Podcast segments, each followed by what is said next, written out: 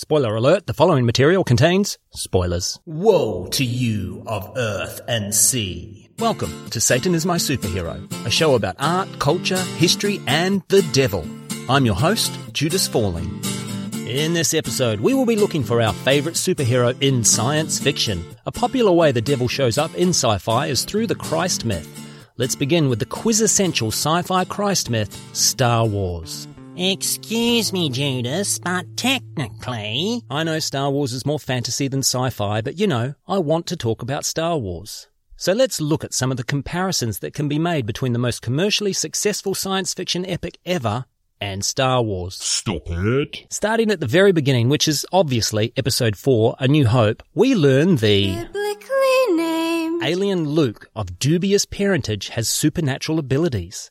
Luke is called upon by divine inspiration. He is the chosen one. He must rescue the galaxy from an evil empire in the hands of a sinister tyrant and his left-hand man, Darth Vader. Here we have a tight fit for Satan and his Antichrist, except the Antichrist turns out to be the boy wonder's dad, so Star Wars has left the Bible trail here. Unless... It's Mary, isn't it? Ah, yes, but I'm sorry, I don't think I know you. Oh no, you don't know me yet. I'm on the um Holy Spirit. Yeah, that's it. I'm the Holy Spirit. That's me. Vader offers Luke ultimate power. Here we have a return to scripture where Satan offers Jesus all the kingdoms of the world in the Gospels of Matthew, Mark, and ironically, Luke. Then Vader murders the Emperor to save Luke and Vader dies. We have left scripture completely. In the prequels, we learn Darth Vader is of dubious, possibly supernatural parentage himself. He is another chosen one who falls from grace. He is arrogant and having superior powers to his contemporaries fills him with hubris. He strikes out against his fellow angelic Jedi and is banished to the dark side, which has more than a whiff of the Satan story about it. Dead Jedi become ghosts, Darth Maul looks like the devil, Jar Jar Binks speaks in tongues, the Devaronians look exactly like red two-horned devils, and Darth Vader is dressed all in black all the time. How much more satanic imagery do you need? The funniest thing I saw was people upset by the overtly sexual relationship between C3PO and R2D2. I hope those perverts separate their refrigerator and dishwasher at night. But what I find the most interesting is the thing that gets the most comment. People of faith, but not enough to have it challenged, hate the Force more than the Emperor, Darth Vader, or Jar Jar Binks. The Force is the most blasphemous thing in the franchise. Son, can you help me? I need to move the refrigerator away from the dishwasher. Sure, if you just hold that side while I force myself in here. Did you just use the F word? Um, y- yeah, sorry. Get to the spanking chair right now and you pray Jesus didn't hear you. Can you get the refrigerator off me first? Why don't you use the Force? Devil child. As far as the Christian references in the Star Wars movies goes, you can find them if you want them to be there, but ultimately George Lucas is drawing from a broad base of mythology. You can find just as many references to the other mythologies if you look. The idea of a chosen one, a demigod, not exactly God, but more than human with supernatural powers coming to rescue us all from evil, is not exclusive to the Abrahamic religions. Depending on how long a bow you want to draw, you could argue it's almost universal. Mr. Lucas did not confine himself to Judeo-Christian mythology. He used all of them. And four billion dollars later, people are still asking why. Many enthusiasts will tell you Star Wars borrows a lot from Frank Herbert's seminal sci-fi epic Dune. It certainly shares a Christ figure as its main character. Biblically named. Paul Atreides, aka Muad'Dib, has supernatural powers and is the prophesied Kwisatz Haderach. Herbert gives us science behind these fantastical powers. The supernatural abilities Paul displays are not random or an act of divine intervention. They are a result of genetic manipulation and a multi-generational breeding program. Even the prophecy of this Kwisatz Haderach has been placed in society and nurtured for thousands of years by the Bene Gesserit witches who are behind it all. Paul's abilities are not far removed from what we would describe as the Force. Hey, enough of the F word. The main antagonist is Baron Vladimir Harkonnen, an obese, hedonistic sadist, rebuilding his family's wealth and power after a fall from grace a generation or two ago. The Baron makes for an unsympathetic, ravenous devil. He's not the eloquent, charismatic Satan we're all used to. He's not a tragically flawed idealist like Vader, or a devotee of the dark arts like Palpatine. Harkonnen is a proper beast. He is a wild animal. This guy is so morbidly obese he is kept alive and afloat by technology. He is covered in pus dripping sores, his own vomit and other people's blood. And he's a pedophile rapist. I can't wait to see how he will be portrayed in the 21st century film version. His nephew and heir to the throne, Feyd-Rautha, is part of the same breeding program Paul comes from, but has not harnessed the same powers. He's a failed Kwisatz Haderach, and not a bad fit for an Antichrist. He was played by Sting in the much maligned 1984 movie. Are you still watching that bloody movie? Yep, just waiting for the credits so I can see who made it. Ah, here we go, finally.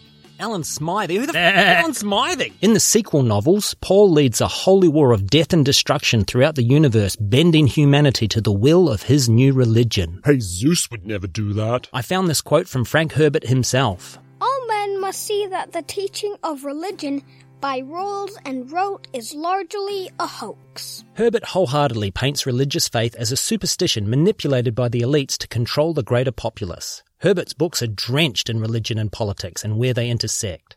Paul becomes disillusioned with the holy galactic empire he has created and goes off the rails. His son attains godlike superpowers and goes off the rails too. All the way through the journeys of Paul and his human slash god hybrid son Leto, Herbert quietly reminds you now and then that millions upon millions of people are dying for it. Herbert's Christ figure does far more damage to the human race than his antagonists could have dreamed of. I think Frank Herbert's Christ is also his Antichrist. It's brilliant.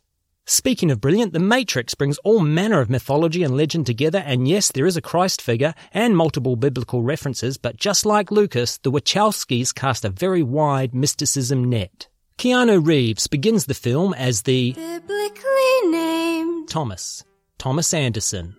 The name Anderson has a Greek connection to mean son of man, which is exactly how JC often referred to himself. Zion is the location of the final holy battle in both the Matrix series and Revelation. Morpheus makes an excellent John the Baptist, and Cypher is a good Judas Iscariot. Agent Smith and his fellow agents have the ability to possess innocent people just like demons. Neo dies and is resurrected. It's all there, but if you need more, the internet can deliver. There's a plaque on the biblically named ship Nebuchadnezzar that reads Mark 3, number 11, which people on the net like to think might reference Mark chapter 3, verse 11. And unclean spirits, when they saw him, fell down before him and cried, saying, Thou art the Son of God! At one point in the film, a character says, Hallelujah, you're my savior, man, my own personal Jesus Christ. Also, according to the internet, Agent Smith's number plate is IS5416, which could relate to Isaiah 54, verse 16. Behold, I have created the smith that bloweth the coals in the fire, and that bringeth forth an instrument for his work, and I have created the waster to destroy. I hope that one's true. I think the Wachowskis created a perfect arch villain who simply grows more powerful, more insane, and more human in every film. Smith is a great Satan. In the beginning, he is used like the accuser in Job. He is a tool of the Creator. He then realizes his Creator is not omnipotent, rebels, obtains great knowledge and power, and brings war and destruction to that Creator. The only one who can stop him is the Christ figure Neo, and only through ultimate sacrifice. Neo is my Jesus. John Connor, or JC to his friends, is the Christ figure in the Terminator universe. Biblically named John has a strange time loop paradoxal birth where he is the man who sent his own father back in time to impregnate his mum. Gross. John is the only one who can save humanity from the cold, soulless, tyrannical Skynet. I'm waiting to buy shares. The T-800, played by Arnold Schwarzenegger, is the Antichrist sent back in time to kill John's mother, Sarah Connor. Kyle Reese is sent back to protect Sarah and tell her she is going to be impregnated with the chosen one. Then said Mary unto the angel, How shall this be, seeing I know not a man? And the angel answered and said unto her, The Holy Ghost shall come upon thee. Then Kyle impregnates her, more conventionally than the way the Bible just described it. In the sequel, the T-1000 is an updated shape-shifting robot that, like Satan, can assume different identities. The T1000 also ends up being cast into a lake of molten metal. Why always molten? I don't know if James Cameron's bad guys are good analogues for the devil. They are soulless and without personality. That's the point. They can't be reasoned with. It makes the fight against them even more hopeless and unfair. This war, John, so hopeless and unfair. Yeah, I know, Kyle. I know. Hey, here's a picture of my mum. What do you think? She's pretty hot, right? Um, There's no hiding Superman's parallels with Christ, an only son of an otherworldly being sent to Earth to help humans. In the 1978 movie, Marlon Brando, playing Jor-El, the father of Superman, quotes the Gospel of John. For God so loved the world that he gave his only son. After arriving on Earth, baby Superman is adopted by Jonathan and Martha. Did you say Joseph and Mary? It's these damned flies. Superman spends his early years hiding his powers, then goes to his fortress of solitude, replicating the time Jesus spent in the desert before beginning his crime fighting career around the age of 30. Superman is Jesus in tights, sans the fishes and loaves. Superman also gets stabbed in the side just like Jesus in one of the more recent films. Superman nails the Christ figure. Don't do puns. But on the Antichrist side of the scales, Hollywood favours Lex Luthor, who, you know, does change costumes, assumes identities, lies, and seeks to usurp all powers that be with his superior knowledge and technology, but, you know. Let's play superheroes versus supervillains. Cool, I'm Superman, and you're Lex Luthor. Bam! I just pulverized you into a puddle of red juice on the ground. You're dead. Now let's play a video game. Another common way Satan turns up in sci fi is as an alien that has visited in our past and inspired the devil myth. Yes, that's right.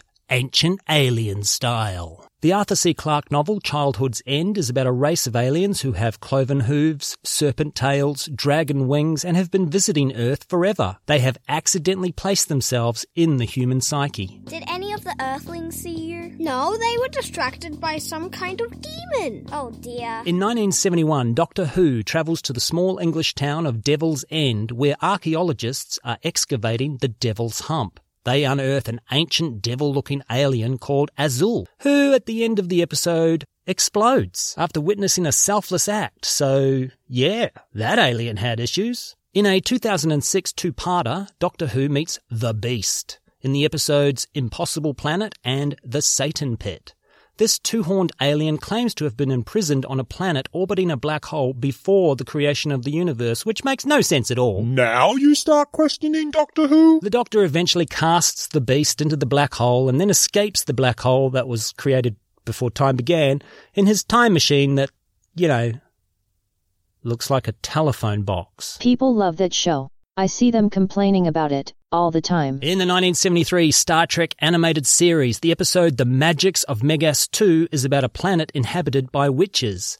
These beings had visited Earth in the 17th century and found themselves in the Salem witch trials. An inhabitant on this planet is called Lucien, who turns out to be Lucifer. Do you have any idea how hard it was for me to break into the Saturday morning cartoon market? I had to do things. Let's go, boys! I'm going to take a short break from the show right now to talk about my sponsors and Patreon. I don't currently have sponsors or Patreon, but if you'd like to support the show, you can do that by buying my novel. It's called Chaos Machine by Judas Fawley. It's available through Amazon. You don't need a Kindle to read it, almost any digital device will do. Don't forget Chaos Machine by Judas Fawley. Now, back to the show. As a young man, legendary sci fi author Philip K. Dick saw a terrifying vision of an eyeless being in the sky that, well, terrified him. He met with his local priest, who confirmed to Phil it was definitely the devil. Phil then converted to Christianity and started attending church. For a while. Philip wrote a number of sci-fi pieces containing satanic characters. In Deus Irae, a character whose name translates to Air Devil is the head of a new religion taking over the remnants of humanity after a devastating nuclear war. In The Divine Invasion, Yahweh is exiled from Earth to another planet after the fall of Masada in 74 CE. Belial rules the world. I think that's all the dick we need for now, thank you. He also talked a lot about Satan in his 8,000 page compilation of handwritten journal entries published after his death. That's enough. Seriously, I think I speak for everyone when I say that's enough dick. He wrote about a secret Roman Empire. His theory goes Satan took over Rome in the first century and is still secretly running the world. Preposterous. Where's the stop button? How do I stop this recording? If you're wondering what drugs Phil may have been on at the time, the answer is all of them. That's right, it was the drugs. He didn't know anything about anything. In the 1978 Battlestar Galactica, they had a Cylon called Lucifer, who was in charge of tracking down the colonial fleet and destroying the last of humanity. In a two-parter, War of the Gods Part 1 and War of the Gods Part 2, the crew of the Galactica encounter Count Iblis on a red planet. Iblis is a character from the Quran who is often compared to the Christian Satan. Oh, I just adore Iblis. Count Iblis has supernatural powers and tricks and lies to the crew before angelic like beings who appear as pure light rescue our heroes from Count Iblis and his diabolical plans. Creator of Battlestar Galactica, Glenn A. Larson, is a Mormon, and the show is said to contain Church of the Latter day Saints references.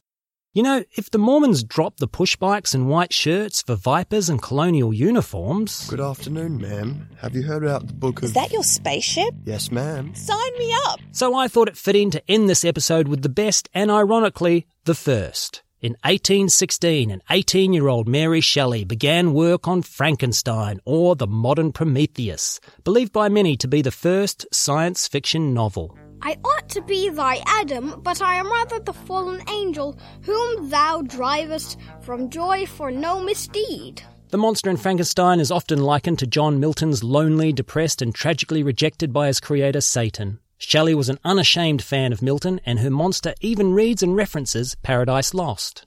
I think the whole novel is wonderfully satanic. Dr. Victor Frankenstein defies the teachings of the church and tries to create life itself. Victor tries to be as God. Victor defies God. This is Garden of Eden level sin. It's a cautionary tale about messing with nature. Shelley was living in an age of wonderful ideas and inventions. It was all just starting to kick off. Humanity was challenging and taming nature in all sorts of new ways. Frankenstein gets his comeuppance for defying God, and the poor monster suffers for the sin of being created. It's really bleak, and Shelley makes you love the monster without ever sugarcoating the malice in its broken heart. So if I'm judging science fiction's best analogue for Satan, Mary Shelley wins the award twice. You kind of get two lovable, lonely, tragic, God-defying, murderous Satans for the price of one. You also get left with a question about the responsibility of creator to creation. The monster's created and then abandoned in the world and left to fend for itself. The monster's god is deaf, dumb, and blind to its plight. When it comes to the satanic science fiction novel, Mary Shelley did it first, and for my money, she did it best. And to add to Shelley's satanic credentials, her husband, Percy Shelley, and their close friend, the mad, bad, and dangerous to know Lord Byron, were dubbed the Satanic School by poet Robert Southey because their work was characterized by a satanic spirit of pride and audacious impiety. The first ape to climb down out of the tree had a spirit of pride and audacious impiety. And that's why Satan is my superhero. If you've enjoyed this episode, please rate, review, subscribe, you know the drill. But more importantly, please recommend this show to just one person. I mean, literally, one person. Choose that person well. Characterized by a satanic spirit of pride and aud- audacious. Characterized by a satanic spirit of pride and audacious impiety. Characteri- characterized by a That, that was about. characterized by a satanic spirit of pride and audacious impiety. im-